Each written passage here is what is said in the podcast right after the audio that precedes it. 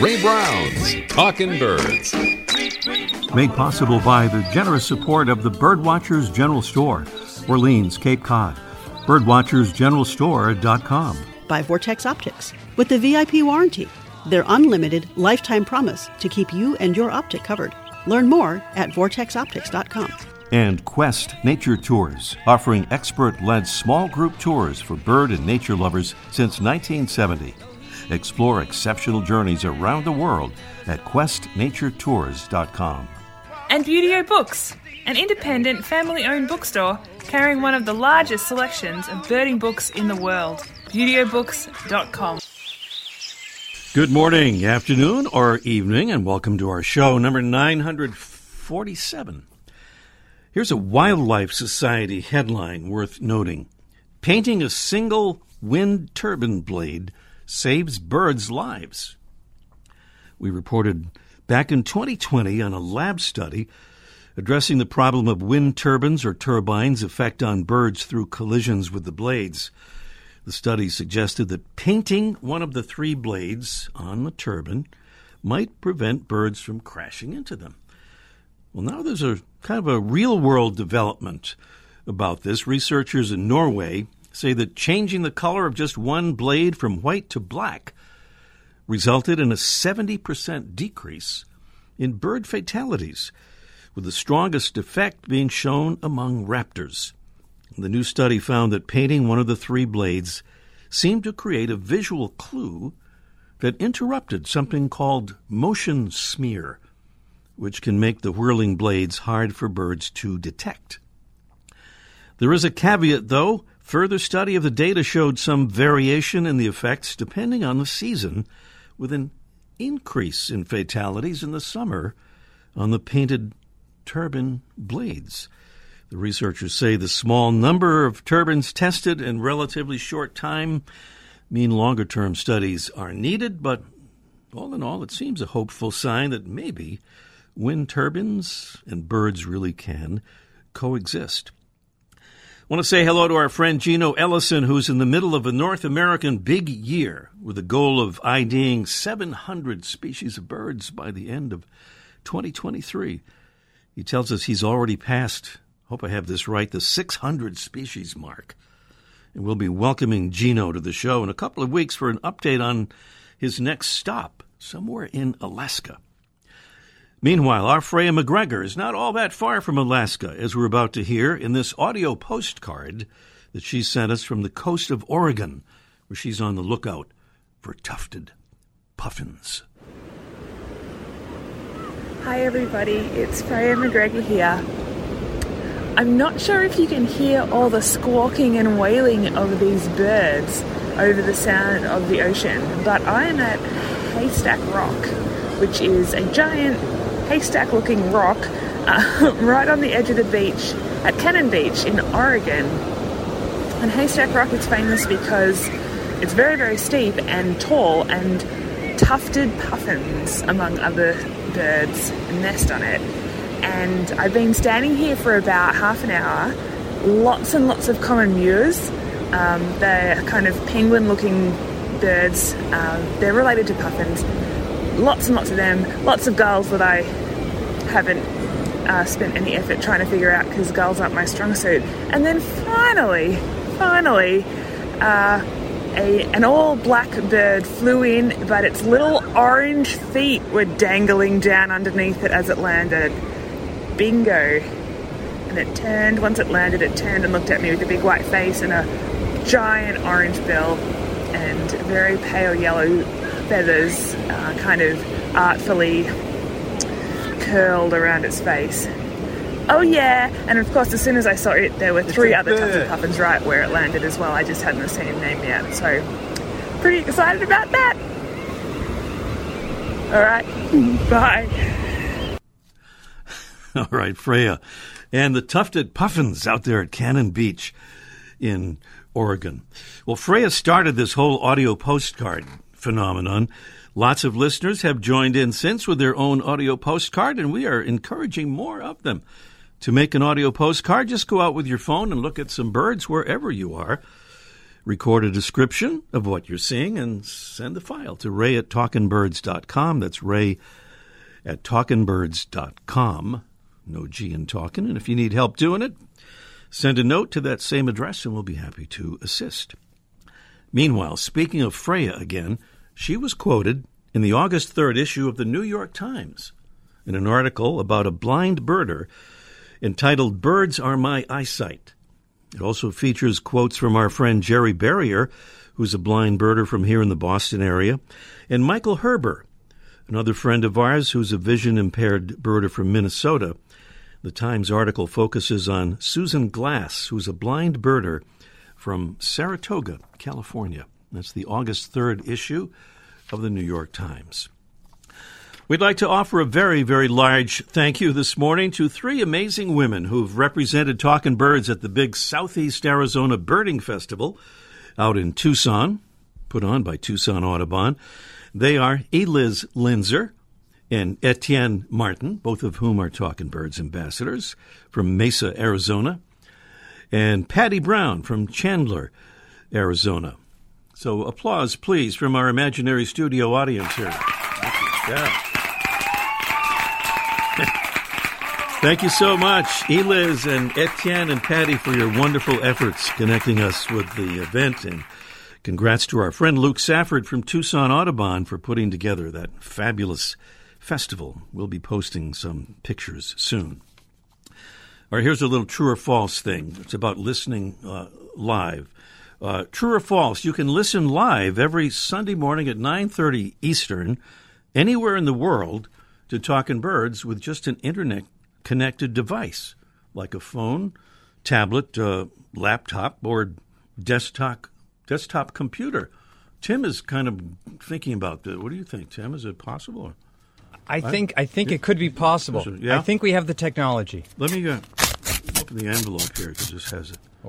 Yeah, it says true. Hey, Yeah. All right. nice. Just go to talkingbirds.com and click on the listen tab to see how to do it. It's really easy. That's the listen tab at talkingbirds.com. And speaking of uh, Mystery Bird, here's a preview of the contest coming along a bit later. I should be quiet here now.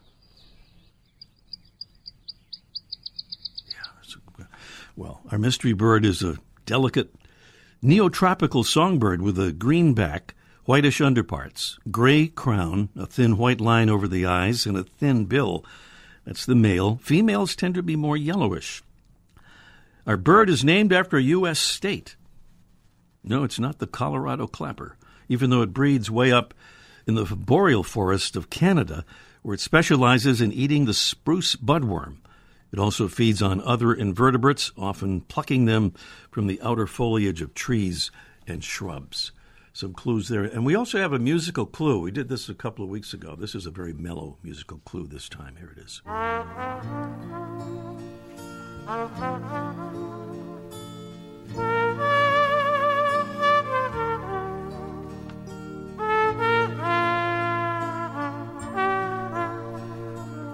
Can see that Tim is thinking about this one too. That's our musical clue for the Mystery Bird contest coming along uh, a little bit later on in this morning's show. Let's see. Um, conservation good news of the week. The Biden administration this week signed a national monument designation for the greater Grand Canyon, turning the decades long vision of Native American tribes and environmentalists into reality. It's the new ancestral footprints of the Grand Canyon National Monument that'll protect more than 900 million acres of federal land while protecting thousands of Native American cultural sites in the area and some of the most biodiverse habitats in the region for bighorn sheep, mule deer, and bison, as well as many bird species, including peregrine falcons, bald eagles, and several species of owls and songbirds. Little conservation good news there.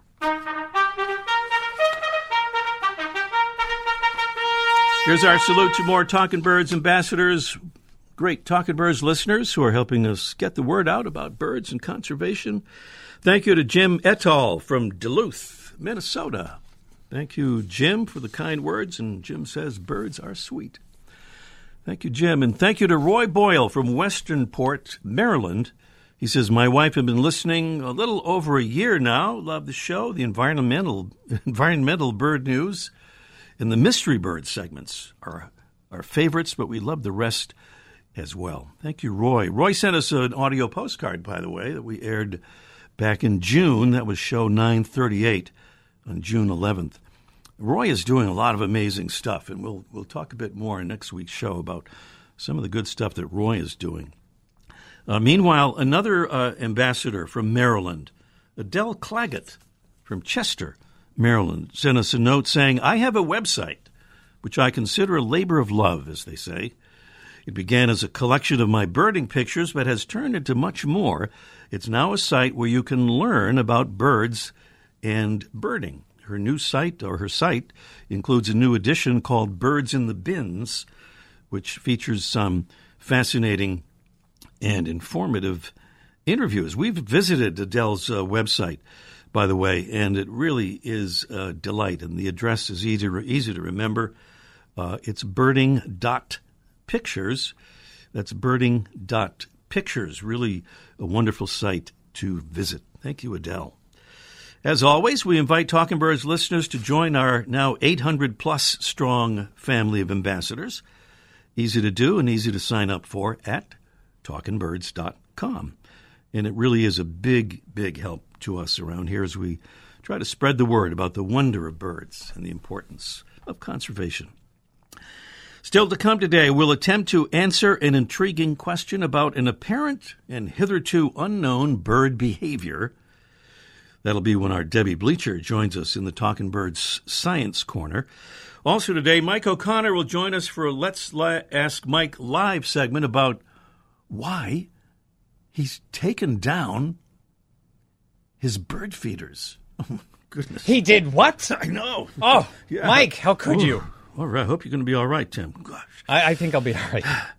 And up next, today's featured feathered friend segment is presented by Birdwatching Magazine. For more than a quarter century, Birdwatching has been North America's premier magazine about wild birds and birding.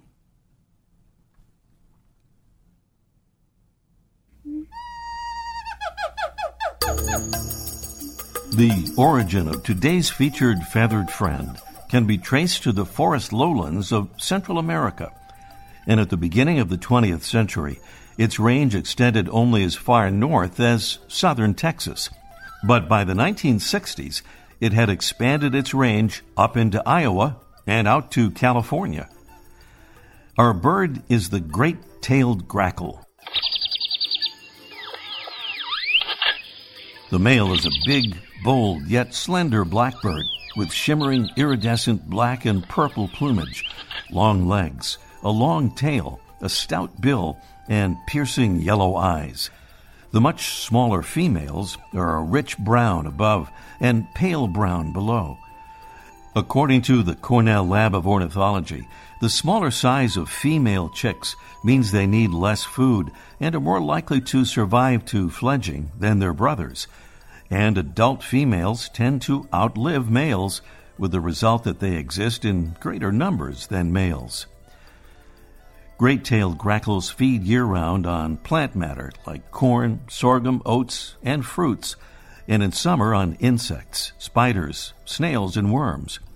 They also venture into shallow water to capture tadpoles, frogs, and fish, and they'll eat small mammals as well as bird eggs and nestlings. Great tailed grackles are known to recognize individual humans who are doing research in the bird's breeding colonies, and they'll signal that recognition with an alarm call.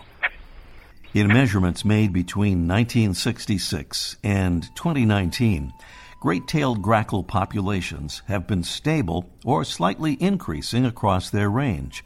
Partners in Flight rates them as of low conservation concern, with a worldwide population of about 30 million individuals. Our featured feathered friend was imported into central Mexico for its feathers in the 15th century, and its scientific name reflects that Mexican connection.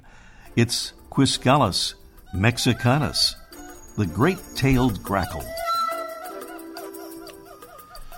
Thanks again for being with us here on our show number 947. We're featuring a lot of in house talent on the show this morning, and that includes our own Debbie Bleacher, whom we're about to meet up with in the Talking Birds Science Corner. Come up to the lab and see what's on the slab. Good morning, Debbie. Good morning, Ray. So, you're going to tell us about something that people and some other creatures do, but that we didn't know birds might do. And that thing is. Dreaming. Ooh. Birds probably dream.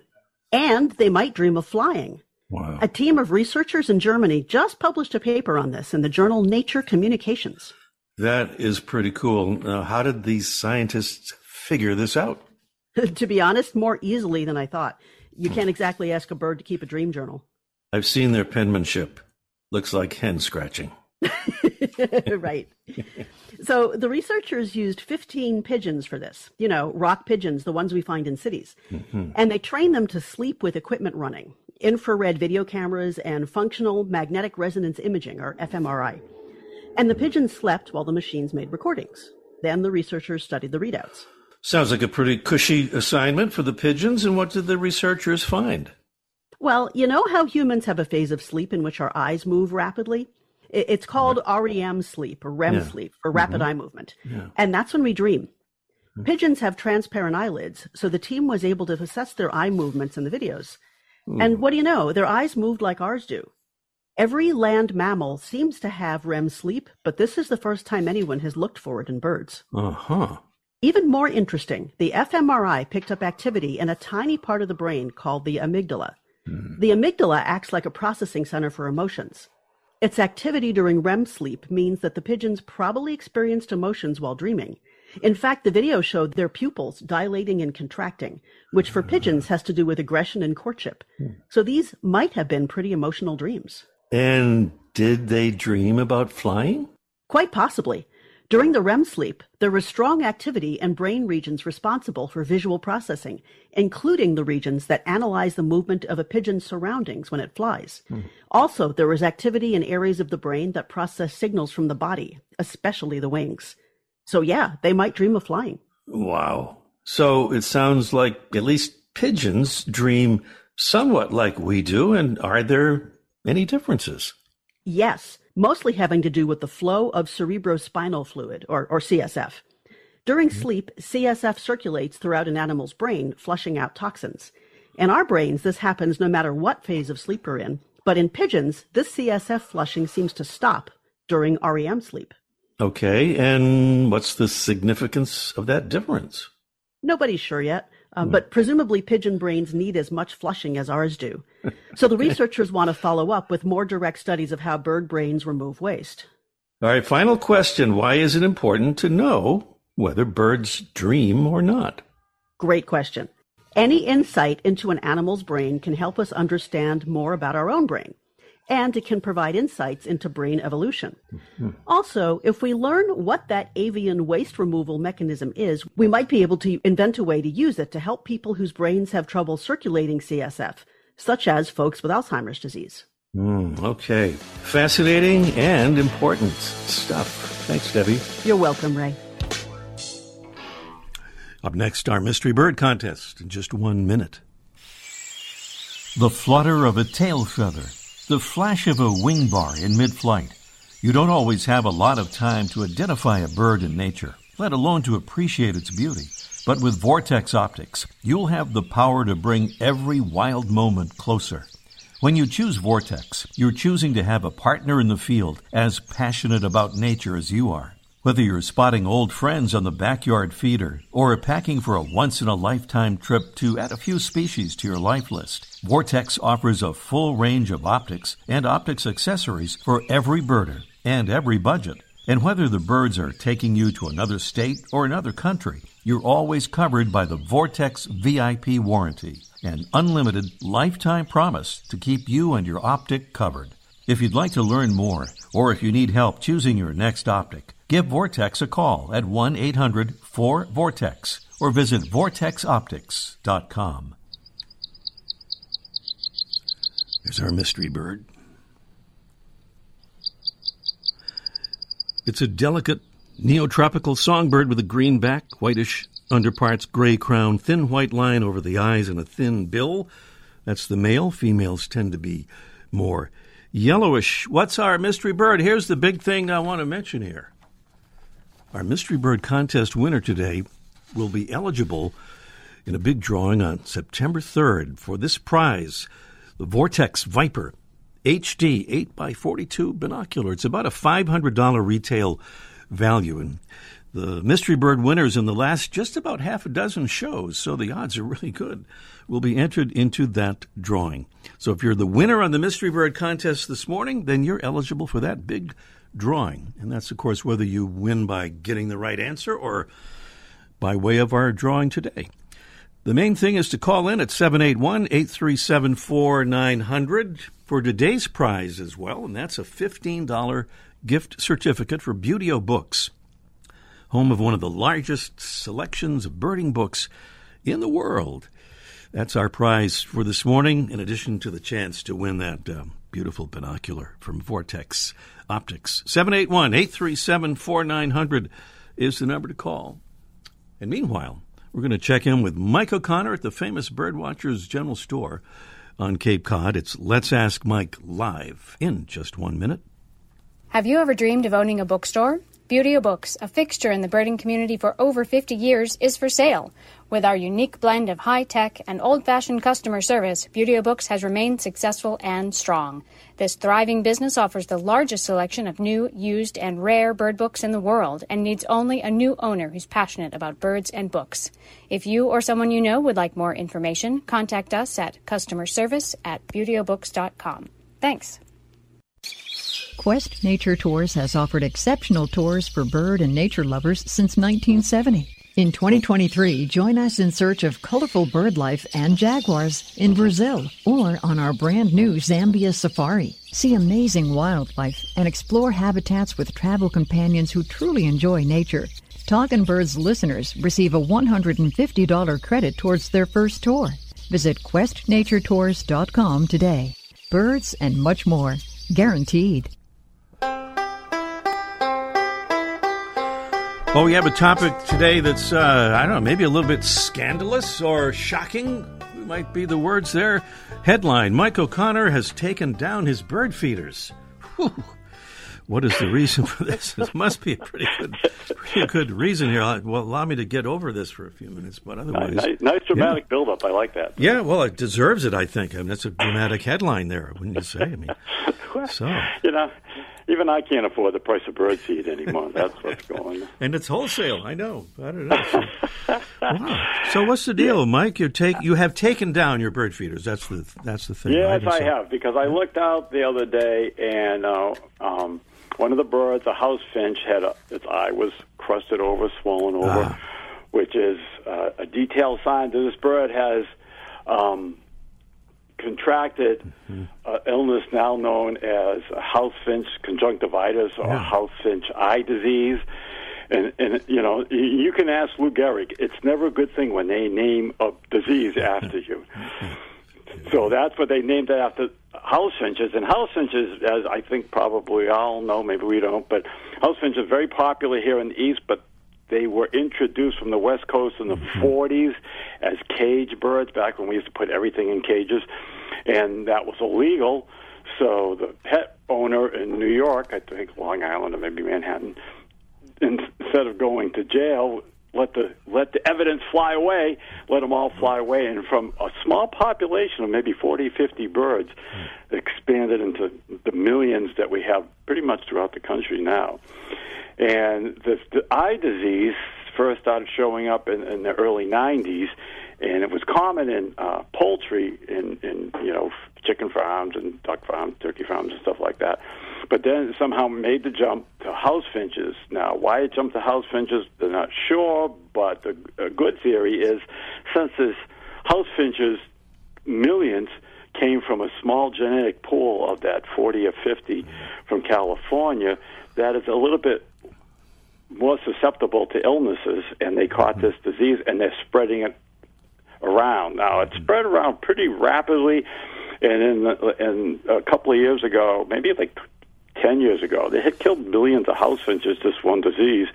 And then the birds seemed to have adjusted and they seemed to build up a, uh, immunity and they came back strong. And now I have a lot of house finches in my yard when I didn't have any for a long time. Well, now, you know, the illnesses and viruses change and it seems to be coming back again. So once I saw it on the feeder, and this is what I did, and this is what probably everybody should do. If you see an ill bird of any kind, he's puffed out, sick bird, or with his eyes closed, take your feeders down, clean them off, use a little bleach solution, and then let it go for a couple of weeks or so until uh, the, the bird is either healed because they do get better, or uh, or they don't. And a lot of times they get eaten by a hawk because they lose some of their vision, or they just die because of the illness. They're not strong enough to beat it. And then you, eventually you can put your feeders back out. Thank goodness. And then you you can. Um, and it's safe to do that again. But anytime you see something unusual on the feeder, of the a sick bird, or you don't like what's going on, take your feeders and clean them off, and wait a little while till it comes back. And you know, you can you can put masks on them, but that's hard to do. Not everybody has the patience for that. Yeah, not that you haven't tried it, right? No, not that I haven't tried, but it's not. It's, it's mammal safe, so don't worry about it. It's not Okay. going to get the your, your eyes are safe, Ray, for for the time being. Good, good to know. I'll keep the glasses on anyway, just in case. All right, Mike. Thank you, and we'll talk next week. Sounds groovy. See you later. Mike O'Connor at the famous Birdwatchers General Store on Cape Cod, and we uh, uh, return, uh, meanwhile, to the Mystery Bird Contest. You uh, are hearing the sound of the bird, even though I'm kind of talking over it. A delicate neotropical songbird, a green back, whitish underparts, gray crown, a thin white line over the eyes, and a thin bill. It's the male. And Betsy in Plymouth, Massachusetts, uh, America's hometown, has uh, perhaps an answer for us there. Good morning, Betsy. Morning, Ray. How are you this morning? Doing doing well, Betsy. Thank you. And you heard the clue and all the rest of that stuff. And uh, what do you say for the uh, mystery bird there? How about a Tennessee warbler? How about a Tennessee warbler? That sounds like a, a winning uh, effect right there. Yeah, Tennessee warbler. Uh, actually, uh, correct. It's, it's one of those birds, kind of a little bit misnamed. It's not doesn't breed in Tennessee, but I, I guess it was first spotted there, so that's how the name got stuck to it. Uh, Betsy, I think we have time for a, bonus question. You want to go for it? What do you think? I'll, I'll give it a try, Ray. We have a wonderful prize from our friends at Feather Friendly. Here's the question Birds that live in cities tend to change their behavior to do things like expanding the kinds of food they will eat. Scientists have come up with a name for this behavior. What is that name? Is it A, city adaptation effect? B, that's C A E. A B is um, urban uh, urban uh, trait. Wait a minute, uh, my screen is faded out here. Urban trait syndrome. That would be B, uh, and C would be French fry fever. So it'd be one of those three. There's only three to choose from there. What do you think, uh, Betsy? Um, perhaps A? A would be city adaptation effect. Tim, is that uh, the right the right answer? Uh, no, apparently. Oh, not. sorry. sorry. yes, sorry. Yeah, it's actually called urban trait syndrome, in which city birds tend to be smaller, eat a wider variety of foods, and produce smaller clutches than their rural counterparts, but have higher survival rates as a result. Betsy, thank you so much. You've won the other prizes, so stay on the line and we'll uh, make arrangements there. Okay, thank you, Ray. Have a great day. Thank you so much, Betsy. Next week on our show, John Middleton from Four Rivers Audubon will be here to tell us about their flirting expert, uh, ex, what's the word I'm looking for? Exploits down there in north central Florida. So we'll be welcoming John to the show. Thanks to our amazing Talking Birds team, Debbie Bleacher, Freya McGregor, and our special guest engineer today, that would be Tim McKenney. Timber! I'm Ray Brown, and see you next week. Ray Brown's Talking Birds. Made possible by the generous support of the Birdwatchers General Store, Orleans, Cape Cod. Birdwatchersgeneralstore.com. by Vortex Optics with the VIP warranty, their unlimited lifetime promise to keep you and your optic covered. Learn more at vortexoptics.com. And Quest Nature Tours, offering expert led small group tours for bird and nature lovers since 1970. Explore exceptional journeys around the world at questnaturetours.com. And Buteo Books, an independent family owned bookstore carrying one of the largest selections of birding books in the world. ButeoBooks.com.